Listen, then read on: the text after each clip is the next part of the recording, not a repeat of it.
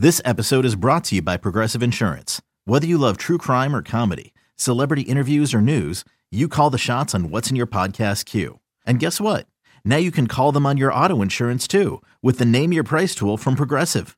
It works just the way it sounds. You tell Progressive how much you want to pay for car insurance, and they'll show you coverage options that fit your budget. Get your quote today at progressive.com to join the over 28 million drivers who trust Progressive. Progressive Casualty Insurance Company and Affiliates. Price and coverage match limited by state law.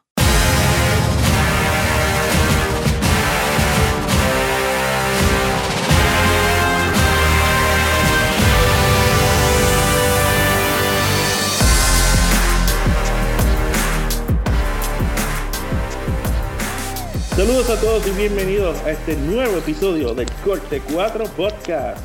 Yo soy Cristian Fuentes y en este episodio conmigo Amanda Rivera y Néstor Álvarez. Saludos Amanda, saludos Cristian, un placer de nuevo estar con ustedes aquí en el podcast.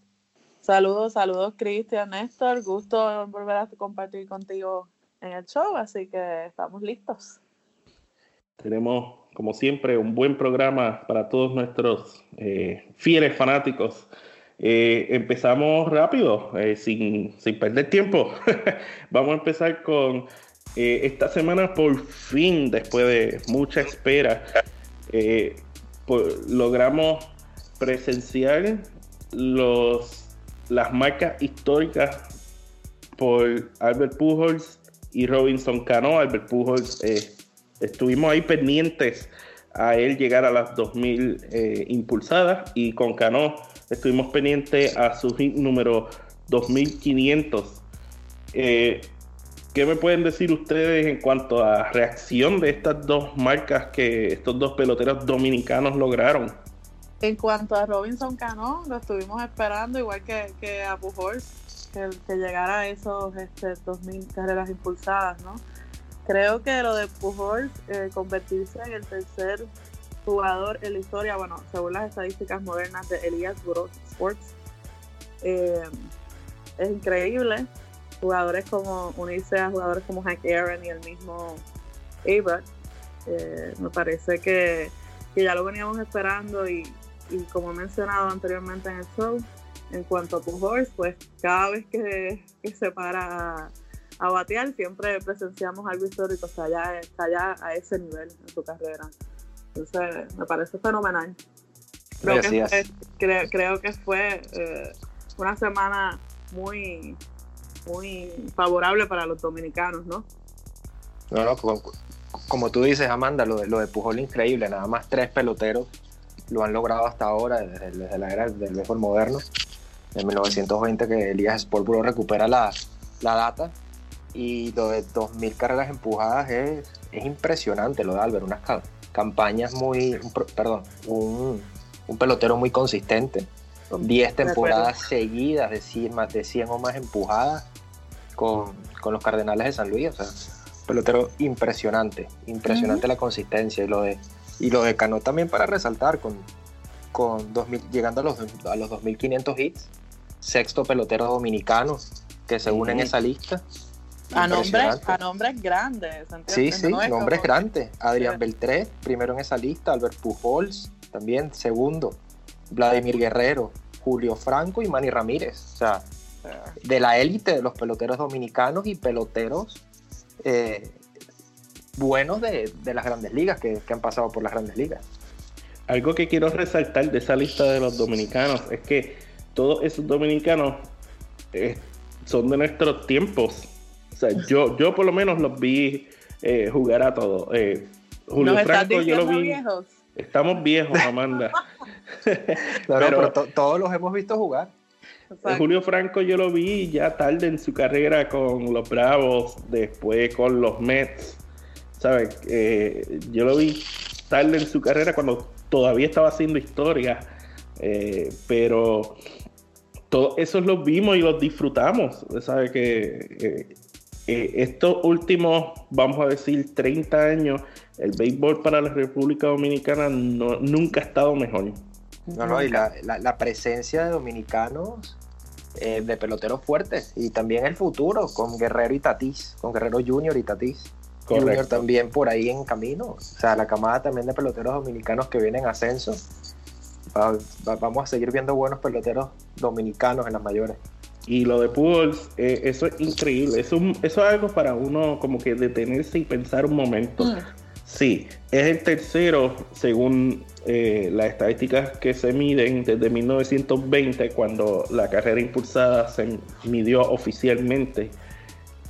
Solamente de tantos jugadores, ustedes piensen eso, ¿cuántos jugadores de grandes ligas han pasado?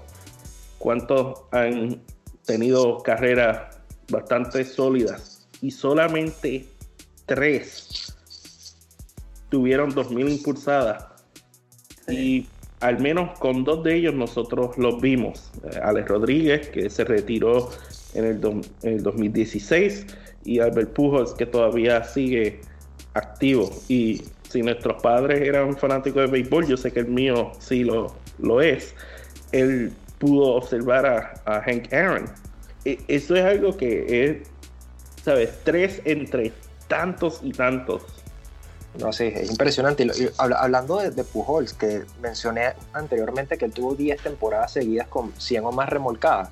Él pudo haber llegado a 12, solo que en la 11 llegó a 99 remolcadas, estuvo a una de las 100.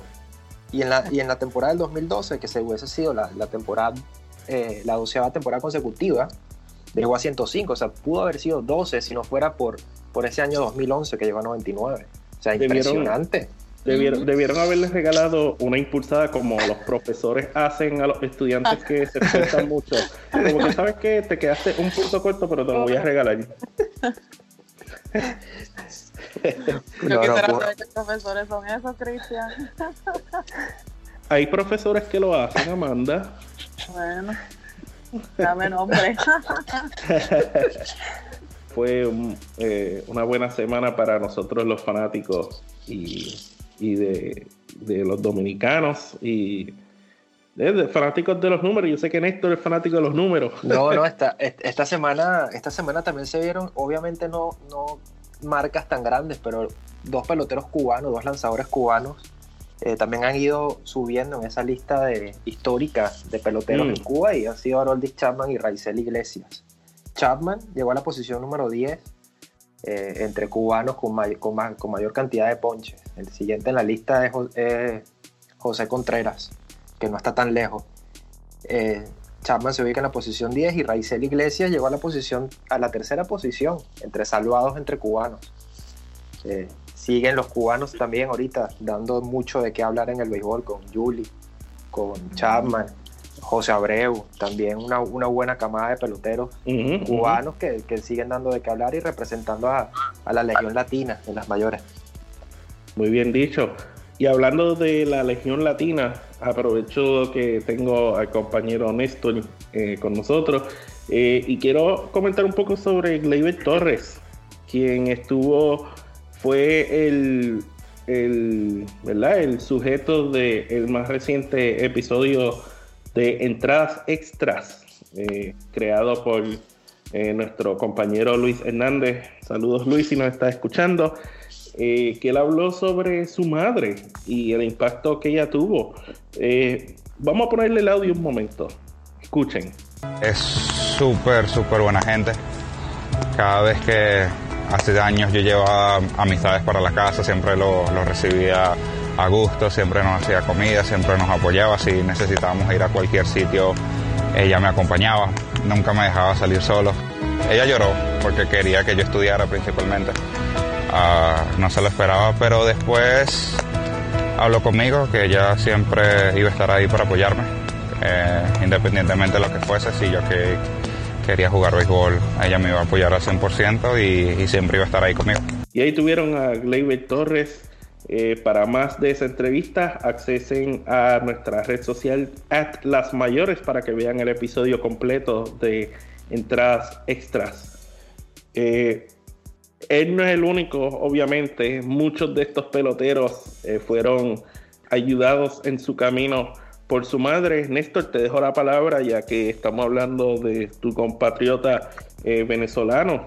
No, Gleyber, representando, afianzándose en esa, en esa, en ese line-up de los Yankees y dando mucho de qué hablar desde que debutó en las grandes ligas. Eh, pero como dice Gleyber, Gleyber tiene mucha razón. Para, para los peloteros latinos o para los muchachos latinos que vienen en ascenso con, con ganas de llegar al béisbol grande, es un esfuerzo porque llega un punto en que tienes que decidir si tienes que, si, si, tienes, si decides estudiar o si decides irte por, por el béisbol. Y me imagino que para su mamá, eh, una decisión muy difícil de, de, tomar, aunque, aunque por más que sea uno siempre intenta apoyar a, a los hijos, es, es, difícil ver a tu hijo tomar una decisión entre estudio o béisbol, porque no muchos llegan al béisbol. Es, una, uh -huh. Es, una, es un porcentaje muy bajo eh, y, y, para una mamá pues debió haber sido muy difícil tomar esa decisión de, de, de qué hacer con Gleyber y también para Gleyber, pero eso, eso es algo que a todos los peloteros latinos le llega, le, le toca el momento de tomar esa decisión. Sí. Es una decisión muy complicada y una carrera bien sacrificada también. Entonces, como madre, imagínate, las madres siempre quieren lo mejor para sus hijos y lo, lo mejor de todo esto es que decidió apoyarlo, decidió estar ahí para él, en, lo que él decidió hacer, ¿no? Y desde como fue, se celebró el Día de, los de las Madres en los Estados Unidos y me pareció que fue un, un, un gran segmento que realizó nuestro compañero Luis. Así que le exhortamos a que, a que vayan, lo busquen, lo vean. Les va a gustar muchísimo. Y aparte de eso, también hubo muchas festividades en, en, varios, en los equipos de las mayores, ¿no? No sé si vieron ahí las madres de varios jugadores de los Astros haciendo el primer lanzamiento. Eso estuvo muy genial. Sí, sí, estuvo en, en, Minnesota también vimos a la mamá de William Astudillo. Astudillo sí. Sí, no, eso, eso, eso es, es, es, algo bueno. Es, Major League Baseball hace un excelente trabajo honrando a las madres en este día. Eh, no solamente con eh, el equipaje color rosado, uh -huh. pero también este, en, en eso de los primeros lanzamientos y en todo tipo de actividad relacionado a eso. Y, y, ah, y lo que a mí me llamó la atención es la, la la cuenta principal de los padres de San Diego que Ajá. se cambiaron el nombre a las, ma a las madres. Eso fue espectacular. Hasta. Hay hasta, muchas maneras de, de legado de las mamás. Hasta las el handle. Hasta el handle es at las at madres. Eso para mí quedó espectacular. Increíble de parte del, del, del personal de marketing y de social media de los padres haciendo eso. Sí, definitivo. Y creo que, que, que es justo y necesario ¿no? que, que veamos sucesos como estos porque eh, las madres forman un rol demasiado especial en la vida de cualquier ser humano y son ellas uh -huh. las que están desde, desde que son chiquitos acompañándolos uh -huh. a esos juegos, o sea, todo el tiempo, apoyando la carrera de sus hijos, es, es sacrificado también para ellas. Sí. Bueno, ahora cambiamos eh, drásticamente el tema y otro suceso que ocurrió durante la semana pasada fue el primer no-hitter del 2019, que eh, su autor fue Mike Fires, que fue su segundo no-hitter. Eh, eso es una buena eh, respuesta a trivia, pensar eh, Mike Fires, un lanzador muy servicial en las grandes ligas, pero no es un jugador, no es un nombre, un jugador que tú pensarías que él ha lanzado dos no hitters. Esa es la belleza del deporte. No, así, así como tú lo dices, Cristian, no es un lanzador eh, que se le hubiese asociado con dos no hitters, pero es un lanzador que cuando viene bien es muy dominante. La cosa uh -huh. es la inconsistencia de él uh -huh. durante las temporadas. Eh, lo hemos visto esta temporada, de repente lanza un juego muy bien, pero los dos siguientes eh, le batean, después vuelve otra vez, vuelve dominante, pero es un, es un, lanzador que cuando viene bien está entre los top, entre los top de las grandes ligas. Sí, y, y, para ponerlo en cierta perspectiva, ¿verdad? Ustedes saben todos los grandes que nunca lanzaron no-hitters. O sea, este, Roger Clemens nunca lanzó no-hitter. Y él es considerado por muchos. Greg Maddux este, nunca lanzó uno. Eh, entiendo que Pedro Martínez tampoco eh, lanzó un no-hitter. O sea que. Eh, Estamos hablando de élite.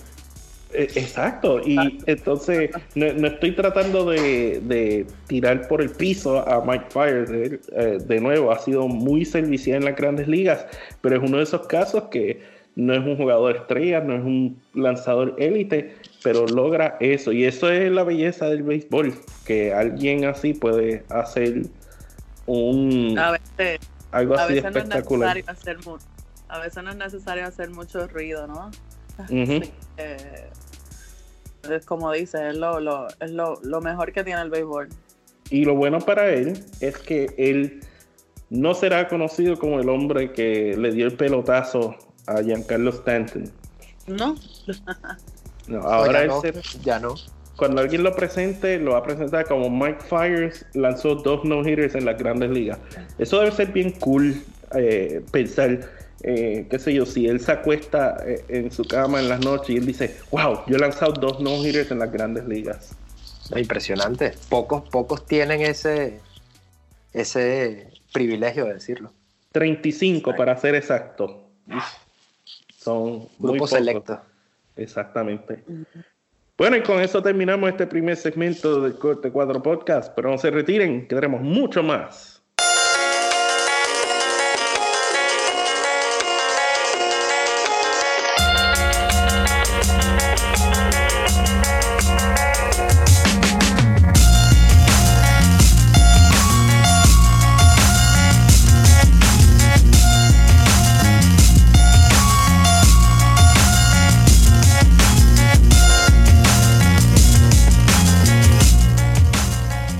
Ya estamos de regreso en el Corte 4 Podcast.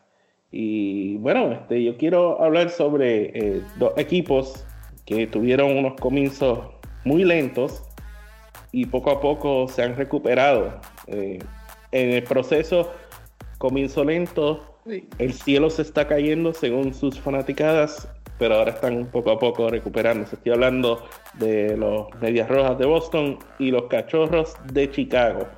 Eh, vamos a tocar a los campeones primero. Eh, ellos no están en el tope de su división todavía, pero están por encima de 500. Han ganado muchos juegos recientemente. Sus lanzadores eh, se han, mejorado y la ofensiva ha despertado. están a tres juegos de los líderes de su división ahora mismo, que son los Rays de Tampa Bay. No, y que, Cristian, como tú dices sobre los Medias Rojas, los lanzadores han despertado en especial Chris Sale, que comenzó una temporada terrible. Eh, su última salida fue muy buena, eh, dando, logrando su primera victoria la temporada, ¿quién lo diría? Pero, pero así va. Y los Boston con cinco, juegos, con cinco juegos ganados en fila, eh, recuperando, como tú dices, esa, esa, la senda del triunfo y acercándose cada vez a los líderes, los Tampa Bay Rays, ¿quién lo diría? Sí, este, eh, eh, es parte de la temporada. Eh, lo que pasa es que nosotros vivimos en un momento en que todas las reacciones son inmediatas y, e, e instantáneas. Y, pues, más una fanaticada como Boston, aclaremos. De tu equipo favorito, Cristian. Continuamos. Eh, pero lo, que, lo que hacen es, eso, el cielo se está cayendo. Yo uso mucho esa expresión, porque el, el final de los finales cuando empiezan mal. Yo vi, yo leí de personas en las redes sociales declarando esta temporada se perdió. Y como que, pero hello, estamos en el mes de abril, ¿cómo, cómo que se perdió? Lo mismo para los cachorros eh, de Chicago, que son pues, un equipo que está en la contienda cada año. Y ellos están ahora en primer lugar en su división. Sí, los cachorros también, los cachorros viniendo de atrás. Y, también cabe mencionar, eh, más allá de los cachorros, la caída de San Luis es de mencionar, porque ha perdido 8 de los últimos 10 juegos.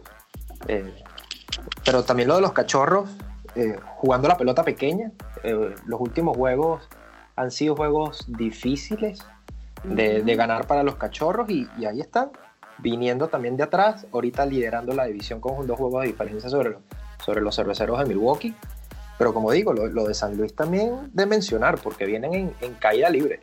Nuestro pick de pretemporada, Néstor, no se está viendo muy bien. Sí, bueno, pero esperemos que se recuperen. esperemos que se recuperen. tienen Esperemos equipo y que todavía tienen. Esperemos que no se queden en ese slump ahí.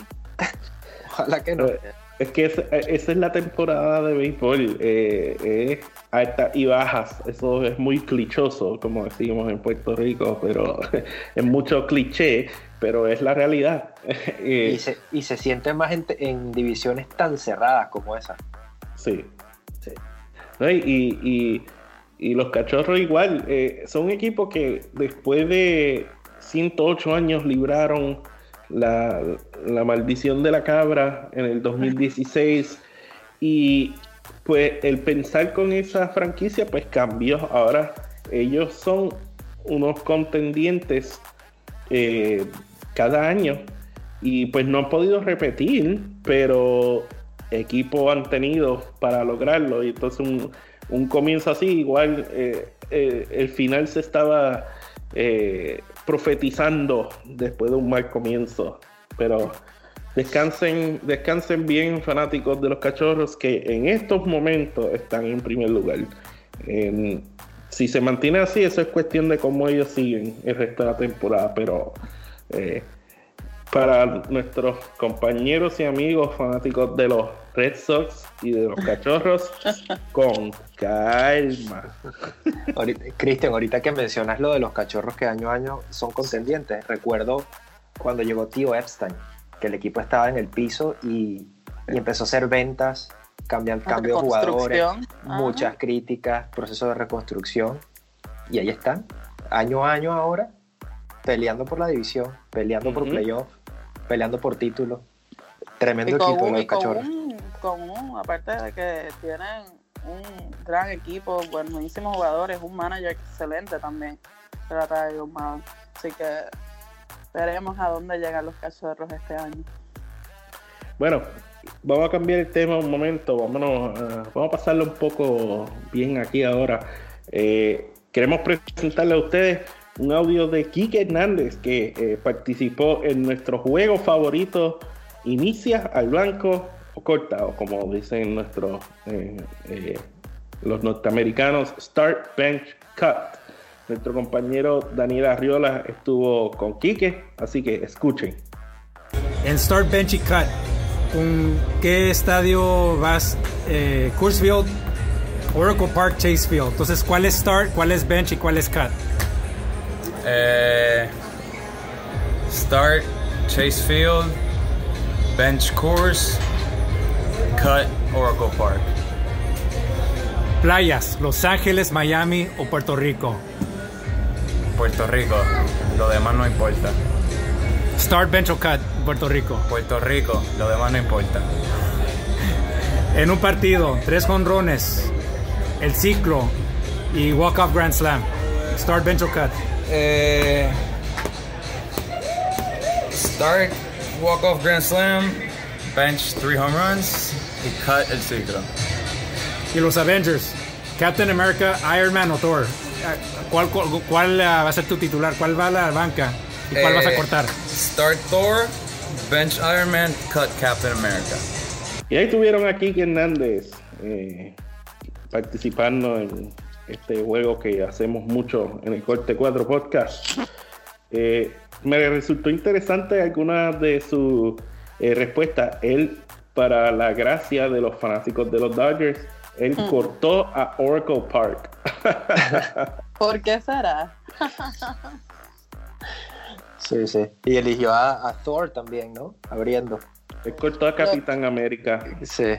Ahí, Lo mejor de todo fue las playas. Perdonen, pero nada como Puerto Rico. y él decidió, él decidió start y olvídate, corta a los demás. Ahí sí, con, eh, con respecto a las playas, sí estoy un poquito en contra de, de, de Quique. Pero, Venezue- por- pero Venezuela no estaba entre las opciones, así que si no, lo hubiese tenido bien difícil. Bueno, y pensando en esto, este eh, eh, vamos, vamos a hacer una ronda aquí de Star Bench Cut. Eh, Néstor, yo te tengo a ti una pregunta. Uy, a ver. Ok. Prepárate porque, porque este es el juego favorito de Cristian y él le da mucho pensamiento a su start cut. Vamos a ver con qué viene hoy. Vamos a ver con Ok, qué viene hoy. Néstor, necesita una impulsada. Eh, voy a hacerlo bien drástico. Necesita una carrera impulsada para ganar un juego para salvar tu vida. Ok. Trágico. Inicia al banco o corta. Te voy a dar tres peloteros, tres excelentes bateadores venezolanos. Uy. Ok. Te voy a dejar al gato Galarraga, a Miguel Cabrera o a Ronald Acuña Jr. Uf. Uy, me, pero me la pusiste. Una impulsada para salvar tu vida. Start Bench Cut. Ok. Eh, creo que corto a Ronald Acuña. Creo no. Corto a Ronald Acuña. Siento al gato y pongo a Miguel Cabrera. La razón, Miguel, consistencia. Él te va a salvar la vida. Él me va a salvar la vida. Uy, un, hom- un hombre que ha ganado la triple corona, yo también me iría por, por mí, definitivamente. Miguel. ¿Verdad? A ver, Cristian, te tengo yo una a ti. Oh, ok, vamos allá. Va- Vamos, a, vamos a seguir el, el, el hilo de las preguntas so- so- de- que le hicieron a Quique con estadios de béisbol. Ok. Inicia, banco y corta. Wrigley Field, Fenway Park y el estadio Irán Vitor de Puerto Rico. Ah, Uy, uy. Uy, ay, me la puso bien difícil. Definitivamente piensa, piensa. la voy a pensar bien. Bueno, yo voy a dar mis razones por las respuestas. Eh, yo inicio al Irán Bithorn de Puerto Rico porque yo he tenido muchas buenas experiencias personalmente allí. He cubierto por mucho tiempo allí. Eh, muchos de los primeros juegos que yo presencié, presencié fueron allí. Así que yo inicio al Irán Bithorn por razones más sentimentales que nada. Eh, yo al banco yo envío al Wrigley Field porque eso se ve como el, el- un sitio ideal para ir a ver un juego de béisbol de día y corto sin pena alguna al Fenway Park por razones Claro, obvias. eso lo, eso lo diría un buen fanático de los Yankees. O sea, hello. Está bien. Amanda, yo te tengo uno a ti. Ay, Dios, ¿Por qué? Ok, Te tengo uno a ti y es en el mismo hilo que con el de Néstor. Una impulsada para salvar tu vida. Juan Igor González, Carlos Delgado, Javier Báez. Eh, fallo. Está bien difícil porque tú haces eso. Peloteros duros puertorriqueños. A ver, a ver, a ver. Mm. Ay, bueno. Yo iniciaría a Igor. Eh, y dejaría en la banca delgado y cortaría. Tan, tan, tan. Pero, pero lo hago en base porque, o sea, ay, todos son, o sea, en base a la historia, ¿no? En base a lo que, o sea, con Igor y con Delgado, imagínate. Los grandes peloteros que, que dio Puerto Rico, así que, oh, no sé. Muy difícil, así que sorry, bye. Wow, Néstor, de verdad que me, todavía estoy afectado por lo de los parques. Estu- estuve tentado a poner Yankee Stadium, pero Eso era muy fácil. No, no, sí. no, no, no. Fíjate, si hubiese sido Yankee Stadium, City Field y el Irán Bithorn, hubiera sido más difícil porque yo he experimentado ambos Yankee Stadium y City Field de los Mets. O sea, hubiera sido más. Yo no he experimentado el Wrigley Field ni el Fenway. Pero es historia. Claro, ahí. Claro. Igual el Irán Bithorn también es historia. De hecho, mis primeros juegos allí fueron cuando los Expos fueron a Puerto Rico. Wow. Hace todos esos años atrás. Sí, porque es que hay- hoy definitivamente te has concentrado en hablar de nuestra vejez. Bueno, y para eh, terminar, eh, vamos a hablar un poco sobre algo que Amanda eh, y Néstor me mencionaron eh, fuera del aire. Eh, volviendo a lo del hito de Albert Pujols, Pujols logró su impulsada número 2000 con un run y hubo como que una pugna sobre qué iba a hacer ese fanático con esa pelota. Sí, el, el fanático se le acercaron, le ofrecieron conocer a Albert, le ofrecieron mercancía, etcétera, y él pues decidió quedarse con la pelota, dijo que lo iba a pensar. Y bueno, pues luego, días más tarde, Néstor, ¿qué dijo? que se queda con la pelota. Oye, o sea, quedarse con una pelota de, de 2000, de los 2000 RBIs, de carreras empujadas, de, de, un pelotero de grandes ligas es difícil. O sea, han habido tres peloteros que lo han logrado.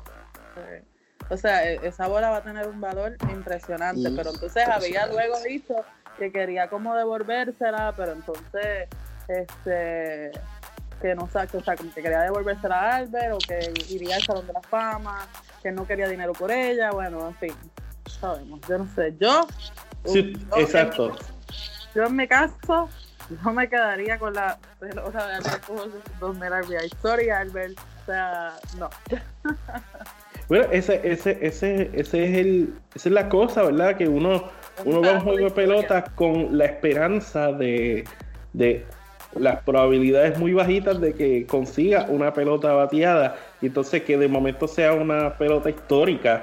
Eh, uno pues se pone a pensar, eso realmente es totalmente individual, ¿verdad? Eh, para mí sería difícil.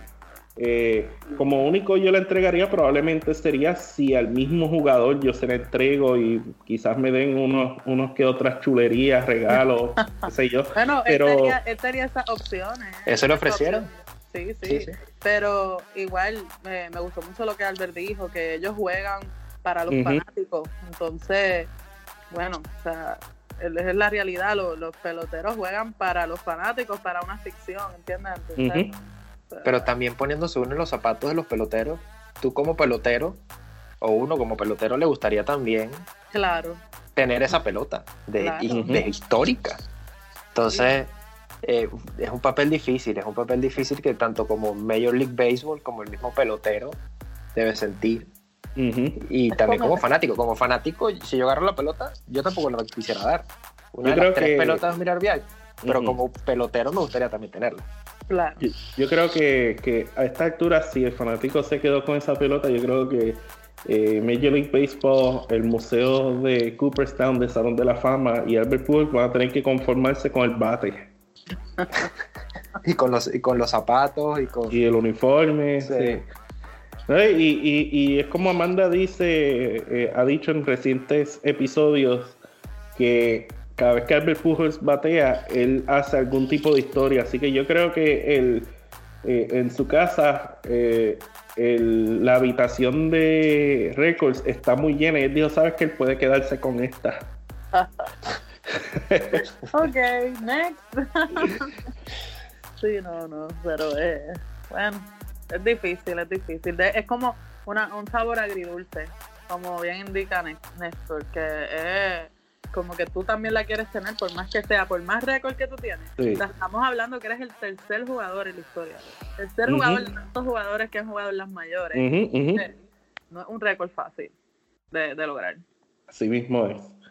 Bueno, y con esto terminamos el Corte 4 Podcast. Agradezco a Amanda y a Néstor por estar conmigo en este episodio. Agradezco a todos ustedes por escucharnos. Recuerden seguirnos en corte4.com. También nos pueden buscar en las redes sociales en Twitter, en corte4. También siga a las mayores en Twitter, en Facebook y en Instagram. Yo soy Cristian Fuentes y este fue el Corte 4 Podcast.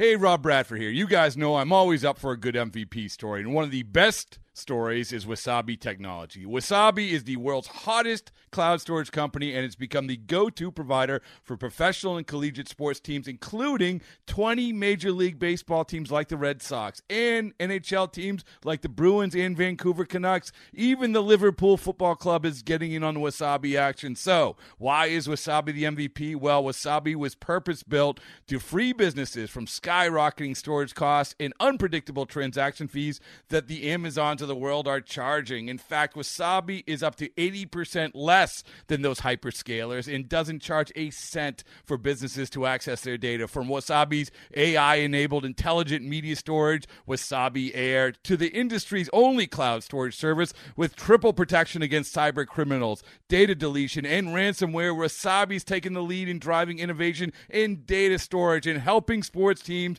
to unleash the power of their data. Wasabi, another Boston based championship team.